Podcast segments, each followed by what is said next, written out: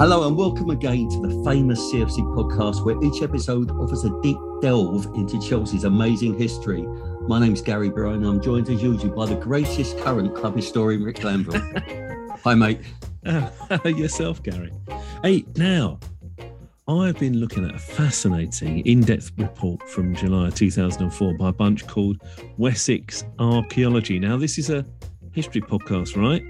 And this mm-hmm. is all about a site they excavated in rural Surrey, um, just south of London. They mm. dug trenches and discovered beautiful sherds of medieval 12th century pottery, mysterious prehistoric ditches, and really fascinating examples of flint knapped into cutting tools by our Bronze Age ancestors thousands of years ago. Whoa, whoa, whoa, whoa. Come on. Come on. What? What? Hang on there. Now, I sense a trap, but I'm going to play the game. what has all this got to do with the history of the blues? It sounds more like an Indiana Jones plot. it's all to do with finds, me old mate. The link is finds. That site, Wessex Archaeology excavated, was in Cobham. And the ah. work was done in preparation for a new domed covered pitch for our academy teams at what would eventually become Chelsea's home from home, the Cobham Training Centre, where, of course, we unearth some of the finest talent in the world. Unearth, I like it. Unearth. right. So I do get it as if I hadn't actually read the script. well, this week's episode. Fourth wall. Fourth wall. Well done. this week's episode, naturally enough, is one of a series of our fantastic new schemes over the years called Rising Suns, focusing on the Cobham years.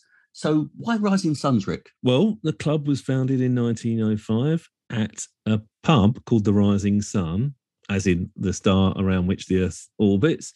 And we're talking about sons, as in male children of the Chelsea family. So homegrown products from our various talent finding systems since 1947. It's a proper Chelsea pun, mate.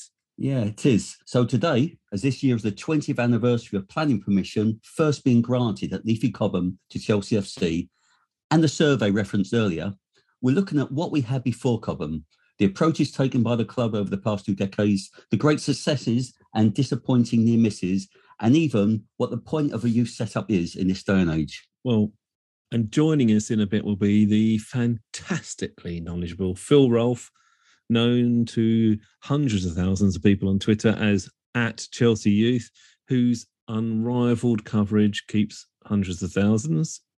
Gary, you and me included, up mm-hmm. to speed about our academy and our development squad. First, though, Rick, can we have a bullet point history of what went before? I believe the first juniors were introduced by Willie Birrell, who was manager from 1939 to 52. That's true. And um, and right up till three homegrown players, Reece James, Mason Mount, and Andreas Christensen, playing a huge part on the pitch when we won the Champions League in 2021. But as you say, that journey started a long, long way back. Birrell, uh, Willie Birrell, wanted to implement the scheme as early as 1939 uh, 40 season, but the Second World War intervened as it did in so many aspects. Um, we'll cover that because it is a really fascinating story. We'll cover that and other periods in our uh, youth scheme history uh, in detail another time.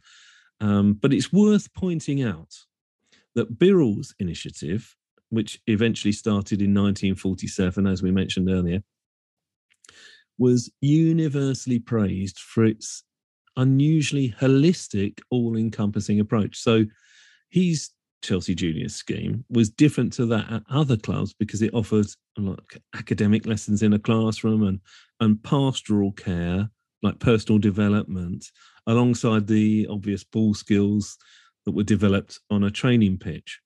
And the club has maintained that approach, well, mostly, um, through the various initiatives down the years. So, reeling them off, the FA apprentice, apprenticeship scheme that started in 1960, uh, the government's youth training scheme introduced in 1983. But really, where Chelsea have harked back to that 1947 thing was when the Premier League Academy scheme came in in 1997 and the elite player performance plan from 2012. Okay, well, that brings us on very neatly to 2002 and our 140 acre finishing school for footballers, the marvellous Cobham Training Centre. We caught up with at Chelsea Youth himself, Phil Rolfe, to discuss success, failure, and all things homegrown over the two huge decades. We started by asking Phil, what was it like before Cobham? So, Phil, we're marking 20 years of Cobham when the spade first went in the ground there and planning permission was given, and also celebrating the immense success of the Chelsea Football Club Academy.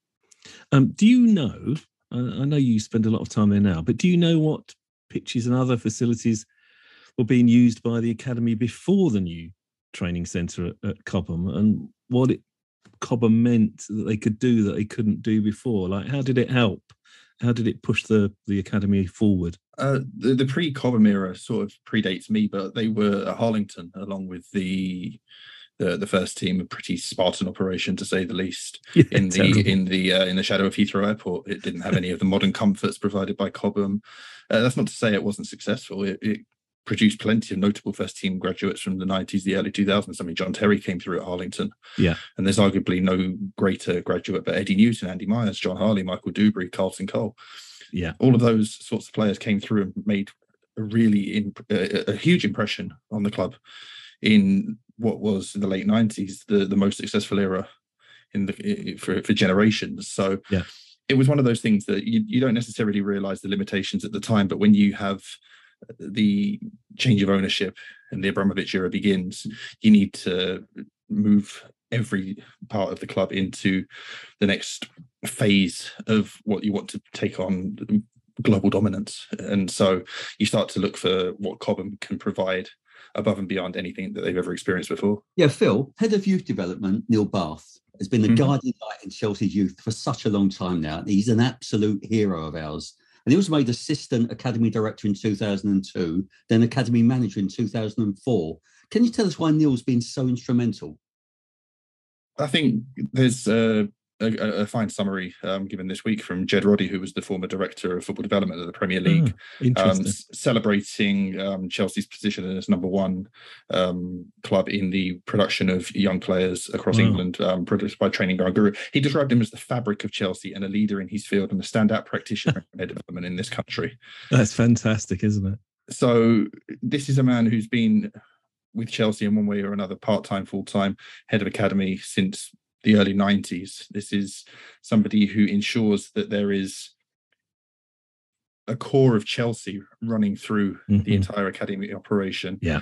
yeah. And I think when you have that identity underpinning everything you do, it, it, it pays off in so many different ways. Uh, you've seen the number of players that have come through into the first team more recently, but across the professional game, across the game in England, mm-hmm. across Europe, and it's it's it, when you trust somebody to to build that out uh, it takes patience it's not uh, if yeah. neil's been yeah.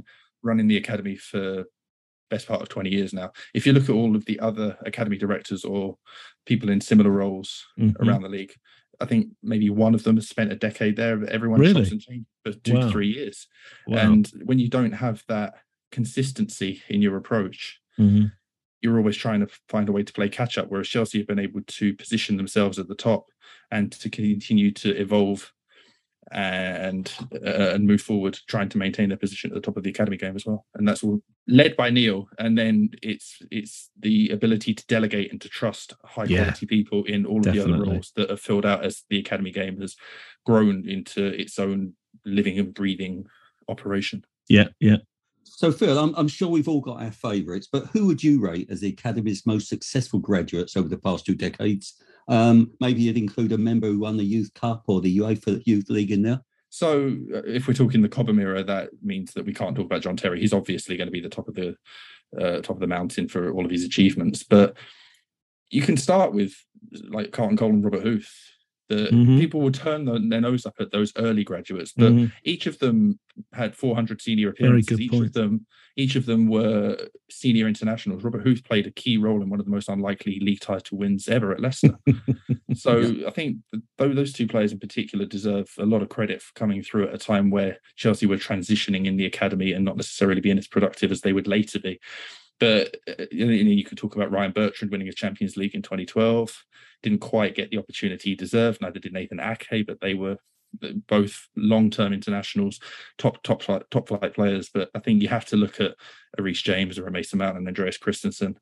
Yeah. those good boys, and then Tammy Abraham, Ruben Loftus-Cheek, Fikayo Tomori, Callum Hudson-Odoi, and more latterly Trevoh Chalobah. It's that core It's just mad you that- can rattle off so many names, Phil. it is, and you can pick your poison. I think Reece James is one of the outstanding players anywhere in football right now. Oh, His for me, definitely. Yeah. Uh, yeah. he- you can.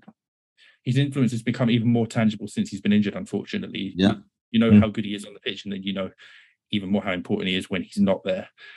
I would like to reserve a special mention for Andreas Christensen, though, because as much as his departure stung a few fans, he was the one who put to it, put to rest that sort of nobody's come through since John Terry argument that we heard for the best part of a Very decade. true. He broke in. He positioned himself in the, the heart of the defence. He won everything UEFA competitions, and uh, good luck to him at Barcelona moving forward. But he, he can sometimes become forgotten with Mm. all of the other boys that are still in the first team. But uh, he's he's he was a classy operator from the first moment he came in from Brondby, and I certainly hold a special place for him. Brilliant shout outs there, Mm. Phil. Absolutely spot on, I think. Um, and I still remember Robert Huth driving that um, A great agricultural moment. vehicle around Oh, the, I don't know how he didn't players the- seriously hurt somebody. with about 100 million pounds worth of talent on the back. It was the Diego Costa before Diego Costa was a thing. it was. um, but let's talk about some of so players, yes, and let's talk about some of the fruits of that success because um, we last claimed the prestigious FA Youth Cup, which is the FA Cup for 15 to 18 year olds for people that don't know it, in 1960 61. But then in 2007 8, so after Cobham, we reached the final for the first time before winning it seven times in nine years from 2010 to 2018. And what I want to ask you is um, do you think uh, that the Youth Cup is a Youth Cup success is a like the perfect barometer for having a good crop of youngsters who'll make the grade at Chelsea? I think in isolation, probably not. Your mileage may vary on how often a, a, a bunch of graduates from a single win will translate to the higher levels. Mhm. But when you win five in a row, something that's only happened twice in history and not for 60 years, it, it can only be indicative of a high performing operation with plenty to offer. Yeah. And the the broader body of work is going to supply players not it maybe into the first team at Chelsea we know that that's not entirely in the academy's power to decide they can only produce the quality players and then whether Mhm. the first team decide to take advantage of them or not is Mhm. is another debate altogether. But th- there are players that were in the the five youth cup winning teams who are performing at the highest level across England, across Europe, worldwide. It's a level of dominance that you don't see, Mhm. and it's special because of that. So year on year, you might see a very special youth cup team, Chelsea, whoever, and you, you might get three, four out of it. You might not get any at all. It can be quite random, but when you win not just five in a row, but as you say, seven in nine years, that can only suggest that you're doing Yeah, something extremely right, and Yeah. there is plenty of talent to at least explore giving an opportunity in the first team. There's no guarantees, but Mm. you cannot win that much, that many trophies in such a long period of time without doing a lot right. You know what? Just to throw something in here, those players at that age group will carry that cohort of opponents and teammates with them throughout their career. I remember talking to David Lee years ago about um, a traumatic experience he had playing in uh, for Chelsea's youth team in defence against this star uh, youth player from Southampton, and I'm sure you can guess who that was, Alan Shearer. And um, Shearer just absolutely minced him. And every time David Lee had to come up and face him, the same horror image emerged on him. So that is, you know, to be the best in your year and to have that kind of sense of um, f- feeling really confident that you are the best in the UK, best in Europe, you can really carry carry that through. But I want to ask you, um, youth youthful promise can fade or it can be crushed in the senior game and we've seen that you know some loans fail and things like that who are the young stars that you most regret didn't make the grade for whatever reason at chelsea and and is there a kind of break even measure for an academy year group so what you know what's a great measure of success for a year group in terms of measuring success you always want to look at how many players you're sending into professional football to mm-hmm. have a meaningful career. And that doesn't necessarily have to mean that they enjoy a playing career. Some players will move into coaching or scouting or into another department, usually within the academy. If you look around the academy staff now, there are uh, a small handful of uh, players in their early 20s who have already moved into um, off pitch endeavors because the academy is really supportive um, uh, of transitioning and, and, keeping them involved Very when they're, they're, finding it hard to move forward. Chelsea are really good at that, actually. They are, and I think a lot more clubs are improving with their aftercare. But Chelsea have definitely been a, a leader in their field for a long, long time now. So you always want to look at whether you're setting these young boys up for for life, personally and professionally. Yeah. yeah. And from there, ideally, you want them to go into the first team if they're able to enjoy a professional career brilliant if they're able to make a living from the game great but if you're producing good people i think that's always going to augur well in terms of those who didn't make the grade who were fantastic youth team talents you, you personally could, you feel most cut up about that you there's, thinking god they could have been brilliant so for us you know there, there's you could always we had Gael Kakuta and Josh McEachran feature under Carlo yes. Ancelotti and yeah. never really made it further. There was a time where Lewis Baker looked a, oh, to be two-footed, uh, a, two-footed player. Him and John Swift had a couple of really, really tremendous years. The one that really cuts me up is Nathaniel Chalobah. I thought that yeah. there was a moment under Antonio Conte where he broke through. He was he wasn't a starter necessarily, but he, he was used as a bit of a finisher to help close out games yeah. and come on into midfield. Yeah, he, almost like uh, a Mikel figure in some exactly. And yeah. I mean, he endeared himself to everybody when he flattened Sergio Aguero and uh, after a particularly bad tackle up at uh, Manchester City, there was uh, I thought that there was the prime opportunity. For him to break through. He was one of the most outstanding young talents you can see. He made his youth team debut as a 13 year old. He was playing yeah. several age groups ahead for England, and he seemed head and shoulders above the rest. you know, he, he, got nearly. He seemed destined for like a John Terry role, didn't he? Yeah, exactly. And then it went wrong towards the end of Conte's reign, and Danny Drinkwater mm. was signed, and then he went to Watford. He made his mm. England debut shortly after leaving, and then suffered a, a, broken knee of all things. And he's, he's he's in the Premier League now with Fulham, so he's doing well. But he was he's the one that's still to this day it makes me think, what if? Because there was so much to like about him. Amazing. I mean, it, I'm just thinking of the numbers alone. Um, just explain to me though, Phil, what is the sort of intake that uh, Cobham has in, in, a year? You know, what, what's the number that, that go through the, the doors there? I think the overall operation from under nines through to under 21s will have 200 to 250 players at any given time. Uh, each age group has a maximum number of players that can be registered, which is roughly between 20 and 30, depending on the age group. Uh, when you get to under 18s and scholarships, it can be anywhere from 8 to 10 all the way up to the 16 that were signed up this summer. It's um, varies year on year depending on the quality of the group and how much you can um, add to that with external recruitment. So it, it's a, it's a sizable operation. Chelsea tend to have more players than most. They have the biggest and widest, uh, most diverse scouting network in the country. So they've they've got coverage everywhere. They take a lot of players in. There's a lot of trials. So yeah, I think you can see the success. You can just see some of the players that have spent time at Cobham, not necessarily been there forever and ever. Um, if if if you go a weekend without looking at a Premier League match where somebody didn't at least stop by Cobham for a cup of coffee on their journey through, then you'd be very surprised. Yeah, it's really interesting because it's it's all about quality. Now, obviously, quantity comes into it, that uh, it is to an extent a numbers game, but it's way beyond it, isn't it? It's the quality of the facility, the quality of the coaching, the quality of the mentoring, and I assume the quality of the assessing as well. Absolutely, all of those things. There's, you, it's very simple to say if you throw enough mud at the wall, something will stick, and that's when you have 250 players, you'd expect a certain number of them to make it, but there's no guarantee, and it would be a disservice to all of the high quality work, as you said, that goes on at Cobham the on and off the pitch, uh, engaging with family, with friends, with a wider network of people that help raise these young people into uh, fine adults, whether they're footballers, whether they're coaches, whether they're scouts, whether they move off into another sphere altogether. Um, I, I, know it can sound a little bit corny in a way to talk about it like that, but they are an extension. They are a, a school. They are an establishment. They spend more time with these players than uh, they would uh, the players would spend in a normal comprehensive secondary school, for example. They they have a lot of responsibility, not just at Chelsea, but across the academy game. And I think there's a, a lot of good being done. In, I think you're right. And I, academy what's, football.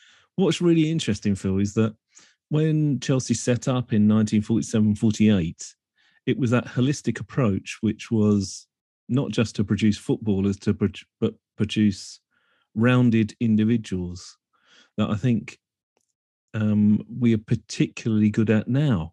So we've kind of um, carried that on through the through the years. And I, when you talk to some of our young players from the last five or six years, you can see that they're not only are they rounded individuals and they're big give, given a, given a, a lots of kind of inspirational balanced diet of academia and and uh, media training and all this sort of stuff but they're very adept at dealing with a lot of the challenges that would have really scuppered some of the players from the 90s. Yeah, I think so. I think it's a really important point that the foundations of the what became the Chelsea youth team in the late 40s, are, are, those same values mm-hmm. will never go out of style. They're mm-hmm. always the fundamental importance to producing uh, good footballers, good people. And we talked recently. Um, Trevoh Chalobah did an interview about suffering with anxiety when yeah. he first broke into the first team at Chelsea. Really important. We've spoken. Yeah. Uh, Ruben Loftus Cheek was very candid about his experiences while out injured. Yeah, and I think those two examples are demonstrative of the fact that they feel comfortable to be able to talk about their vulnerabilities and overcoming the setbacks to to reach the position they're in now, and that's test that, that, that, all goes back to what we've been talking about the the, the holistic approach uh, and the very personable Definitely. nature of people working in the academy at Chelsea uh, are able to produce people like that. Yeah, yeah, absolutely. But one thing, Phil, um, Chelsea fans love a homegrown. Oh yeah. But what are the challenges for an academy when top clubs, including Chelsea, can spend so much money on transfers? Well, obviously, you can go out and buy somebody ready made at the drop of a hat um, and we've seen that happen time and again. So you're always working in the knowledge that your work might go unappreciated by a first team manager, a director of football, whoever. But at the same time, I think the role of the academy, not just at Chelsea but across the game, is only going to grow in importance at a time when spending power is diluted by the fact that so many Premier League clubs can spend to a similar extent now. Yeah. And then you get clubs like Manchester City and potentially Newcastle, depending on how we go. Yeah. They they have the the ability to outspend anybody. So you need yeah. to be smarter in how you uh, go about building your squad. I mean, smarter scouting, a smarter recruitment, which hopefully is on the way with all of the various um, footballing hires that are coming in. Uh, we've got Joe Shields joined and Lawrence Walker. And Great points. About yeah. one or two others coming. But if you can take advantage of high level youth development, it pays off in ways that everybody else would struggle to repeat because there's a skill and an art involved. And go back to the very start of our conversation, Neil Bath has been running this for 20 years. He's been there for 30 years. Everybody is still trying to play catch up. It's not easy to play catch up, and it's even harder these days in the academy game to launch a youth team up to the the top of the under 18 game for example by recruiting the best across europe the brexit transfer regulations mean you can't go out yeah. and sign yeah. the best kids from the netherlands exactly. and from spain and from germany so if you if you have an academy that is providing an advantage it's going to become more and more important that you use it to take advantage of that um, that other clubs may not have Great stuff, Phil. That was so insightful. Now, after the break, we'll take a look at some of our stellar youth team managers and who are the next big things to come out from our academy? Phil, the current Scotland manager, Steve Clarke, was actually manager of our, of our youth team when we started off at Cobham. But not just Steve, Phil, other past coaches make for a very impressive list. Present Leicester boss Brendan Rodgers, Ruud Kaiser, up to 2007, then Paul Clement, Joe Edwards, both now with Frank at Everton, plus Jody Morris, of course, who was assistant under Frank at Chelsea. Yep, and Adi Viveash, who's the assistant manager at Coventry and doing very well for himself there as well. Jerry And Harvey, Dermot Drummy. Jerry Harvey, even Mick Beale at QPR was um, Oh, yes, approaching the. Chelsea junior ranks. Course. it, it keeps on growing. Um, the number of uh, even in in other cities, you'd have um, people from the uh, performance and conditioning style. Uh, Nick Broad, the late Nick Broad, went to Paris Saint Germain, worked with Ancelotti and um, Paul Clement there.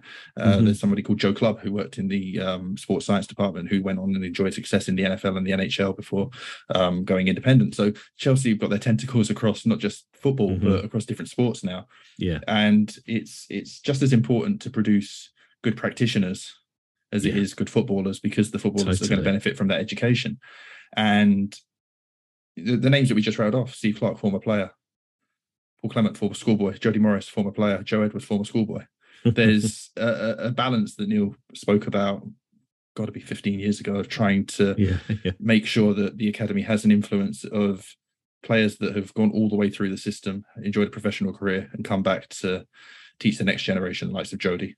Um, some of those who didn't enjoy a career but were able to become successful coaches like Joe Edwards, and then the expertise coming in from outside to Mhm. make sure that you're keeping up with the latest developments, that bringing in the best in class and from outside as well, Phil. and from Uh, outside. Exactly. yeah. So the likes of Adi, the likes of Dermot Drummy, um, who came from Arsenal, Mhm. uh, and more recently, uh, Mark Robinson with the development squad, and his assistant Jack Misher, who came from Crystal Palace. Uh, that melting pot of high quality youth coaching from elsewhere, augmenting the good work being done inside the academy, is not something that you ordinarily see. True, very true. You keep us so well informed on Twitter about Chelsea's loan army. Um, but sadly, youngsters don't always get the same level of care at other clubs, do they? I mean, I remember uh, after Glenn Hoddle was appointed in 1993, that was a bit of a sea change for the likes of Michael Duberry and Mark Nicholls because uh, Hoddle instigated this, um, if you like, whole club system. Everyone switched to three three centre backs to streamline progression to the first team. Um, how do you? How important is that that you have this pathway, if you like, uh, that is streamlined to the first team? I've been on record um, consistently as saying that I don't agree with the idea of the academy teams imitating Ah, or trying to Yeah. uh, trying to repeat and copy what the first team are doing tactically. Mhm. Um, not least because when you churn through the number of managers that Chelsea churned through, um, you're ripping it up and starting again every Yeah. year or every couple of years. Whereas what we see with the academy is that they have Great point. uh, a very flexible approach, which is typically but not exclusively based around three at the back, and it's very flexible. It's very fluid. Players, especially in the younger age groups, will be played in numerous different positions, and you only have to look at the versatility provided by Loftus Cheek, Chalobah, Mount and James, all playing multiple positions, not just this season, last season, and, and going back to as, as evidence that that works. Loftus Cheek played right back in Yeah. second half at Brighton Yeah. which was probably his ninth position this season. And there's a there's a strong argument that goes on. For example, Ajax have been very very successful with a very rigid four three three, one holding midfielder, two midfielders, two very wide forwards, and that's been successful for generations. I think what works for each club clearly works, but I, I don't think that Chelsea certainly, but any academy should try to copy what the first team are doing Mhm. um, Manchester City do it yeah. very well. Guardiola's been there for a long time, and you can start to transition that influence if you know the manager is going to be there three, four, five years. But certainly the unpredictability at Chelsea doesn't lend itself towards that. I think with Ajax though, isn't it? Uh, it's for, nominally four three three, but they Yes, but they they say you can move here, and if he goes there, you go there. So it's, absolutely. Phil, I the think- academy, is it fair to say the academy is going through a slightly less successful phase now? So, what's involved, do you think? Is it scouting, social factors, head coach?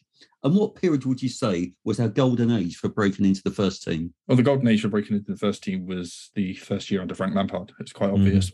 Nobody else really broke through in volume Mhm. before that, and he suffered, uh, particularly in this uh, truncated second season, with the restrictions placed by the pandemic, um, with players not able to move between different bubbles and opportunities to Oh play yes, of course. yeah. being far more limited. Uh, in terms of whether the academy is slightly less successful at the moment, obviously they're not winning five youth cups in a row. They're not winning under eighteen league titles.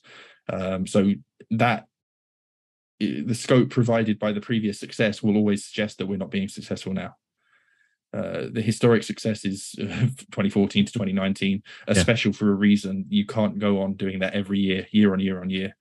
Uh, everyone's been able to play catch up. The Premier League TV deals are even more lucrative now. And whilst financial fair play is a little bit watered down and impotent these days, there are no restrictions on academy spending under FFP. So you can plough a lot of that money into the academy. And there's greater scope for those clubs to play catch up to Chelsea than there is for Chelsea to pull away from the competition at the same scale. Absolutely right. Yeah. So it's it's going to be hard. It's an even more competitive environment now, and particularly with recruitment, um, not being able to go to Europe as we've uh, spoken about earlier, and, and then there was a transfer ban. I don't think it necessarily affected the academy, but it came at a time where they lost Jamal Musiala and Sam Iling-Junior Yeah. to Bayern and to Juventus respectively, and and then sort of that, that summer where Tino Livramento, Lewis Bate, and Myles Peart-Harris left. If you suffer two or three big losses like that at once, it takes a little while to catch up. And I think they they did that a little bit this summer with some of the dev squad recruitment, some of the 2003 age group, Omari Hutchinson, Mason Burstow all coming in. Uh, Lewis uh, Bate and Livramento or 03, for example. So you can get there eventually. Uh, I wouldn't say it's something to worry about. I think such tremendous success for the best part of the 2010s Yeah. makes it look like things aren't going quite as well. But Chelsea is still very, very competitive and still producing players at an extremely high rate. Well, you you mentioned uh, a couple of players there, and it's not just about the ones like Reece and Mason who've been with us since the age of eight or seven or whatever. Um, I was at the Paul Canoville Foundation event at Stamford Bridge recently, where two uh, development squad stars, Omari Hutchinson and Mason, Mason Burstow, spoke really well, and um, they, to me, they look like rising stars. How would you describe those two to people who are yet to see them play? And do you have any next big thing tips for the younger age groups? You know, we got a, a, a load of diamonds coming through at age 13, 14 or whatever? So Burstow came from Charlton last season, left on Yeah. loan there for the second half of the campaign. But he was somebody Chelsea had had in on trial uh, a couple of times while he was in uh, youth football at Welling and at Maidstone. Mm-hmm. and He's- Omari's he's family are all Chelsea, aren't they? I think. They are. He spent a very Mhm. short amount of time in Cobham uh, in the pre-academy before he could officially sign at nine, Yeah. uh, and has come back Nine. around a decade mad, later. isn't it? Officially is. signed at nine. It is mad. so, so so Mason's Mason's a, a, modern day number nine. He can play with his back to goal. He can run the channels. He can finish. There's some elements of Dominic Solanke's game in him. in Yeah. the same, they move similar ways. Um, Mason's not quite as two footed as Dom was at the same age group, but he's he's coming along really well, benefiting from uh, work in uh, an elite environment. Not to Mhm. discredit, and they've got a fantastic academy, but the idea that Mason was coming back in this season to Chelsea and not going straight out on loan was to Mhm. benefit from that. Omari is quite honestly one of the, the the most fun players to watch in PL2 football. He's he's short, he's slight, he's maybe five foot seven if on, on a good day. Wonderful, wonderful close control, dribbling, left footed, can Mm. go either way, can score all sorts of goals, and deservedly got a, a first team call up for the ill-fated um, trip to Brighton recently. um, I think Yeah. he will. If he he's a left peg Hazard. against- He's a left left peg Ha- Hazard for me. he is a little bit. They've got sort of that ability to bounce Magic. off players by using Yeah. their low center of gravity to wriggle away to get through. And their arse, basically. Yeah. exactly. Um, in, terms of the ones But magic, watch, star, bit of stardust, I think. That's the he thing. does. He he's got that ability to to change a game uh, in a in a moment, and not everybody has that in them. No. He's uh, he's certainly started his Chelsea career well. Uh, in terms of picking out individuals at the younger age groups, it's uh, it's always something that I try to shy away from. No, Not- not least right. because Chelsea have the most England youth age group internationals every season for the best part of ten years now. There's it's the depth Really? that impresses Is me. that yeah, the- wow, it's- that's amazing. yeah. They they they have obviously um, a high quality operation, but a close link with the FA. Some mm clubs aren't as forthcoming with releasing their players for the FA, but for example, England's under 17s had three qualifiers recently, and five boys from Chelsea went there at a time where Chelsea had academy games. And so Chelsea could have quite rightly mm said, actually, we don't want them to be called up, but they value that relationship with the FA. It goes all the way through. Personal uh, development yeah. for the players as well. It is exactly that. If I'm going to name somebody from the younger age groups, it will be the, the one that's high profile. It's a lad called Shim Mheuka, who was signed from Brighton this summer. He turned 15 at the end of mm. October. He made his youth team debut this past weekend as we speak and mm. claimed an assist. He's played consistently above his age group. Um, played for Brighton's under 18s as a 14 year old, scored against our under 17s as a 13 year old last season. He yes, there is some advanced physical development in his game, but that would be discrediting everything he does really well. And I know there's a lot of people excited about what he can do uh, in the near future. He's not even Youth Cup eligible for this season. You can't play in the Youth Cup as an under 15. That's, mad. So mad. we'll see what happens with him. But he he certainly seems to be on the right track and was one of the many very exciting young recruits this summer. Well, I don't know about you, Gary, but I am so hyped now about our youth setup. I'm just ready well, to watch anything. And you yeah. got to follow Phil at Chelsea Youth on Twitter to well, I, I, I would say all of these brilliant players. All Chelsea fans, make sure you follow at Chelsea Youth because that sort of insight is what you get. And for me, it just painted a picture of something that I knew very yeah. little about. And I really appreciate Phil you spending time to join us this evening. And and, and I love the fact that you were able to to reel off so many star names, so many names, some of them I've forgotten, and so much insight to how it would happen. So absolutely fantastic. I appreciate that, Phil. Thank you. Thanks a lot, Phil. It's my pleasure, and it's it's just a privilege to have had a front row seat to some of the the development of these boys for a decade plus, and long may that continue. Absolutely right. That was Phil Rolfe at Chelsea Youth on Twitter. And what a wonderful insight into the Cobham years of Chelsea's homegrown story. I especially like the way he's had such a good insight into all the things about Cobham and what makes it such a good thing and why we're getting such good returns from it. How about you, Rick? Well, I, you know, he's uh, he's such an evangelist for um, our homegrown talents and but also the people that nurture it and he's so on top of all the developments there. Um, just incredible dedication that he shows. And look, we said it, we can't say it enough. Please follow him at Chelsea Youth on Twitter if you've got any interest at all in the development of you know young players coming through. Um, he covers both of us the playing age groups that w- we're aware of, but he's also on top of all the younger age groups as well. And we're so lucky to have him um, bringing all this to light for us, and and and he's very outspoken as well. He's he will challenge the club for some of the decisions that are made, which is what supporters want to hear. Absolutely, it was a window into our future. Anyway, we'll be looking at other eras and issues around Chelsea's rising suns in future episodes. We have one more episode to come in this first series, a Chelsea and World War One Remembrance Special. You've been listening to the famous CFC podcast with me, Gary Barone, and him, Rick Glanvill. If you liked it, please tell your friends and family, rate us, and subscribe on whichever app you're using, and help us promote Chelsea's heritage. In the meantime, play up, pensioners. See ya.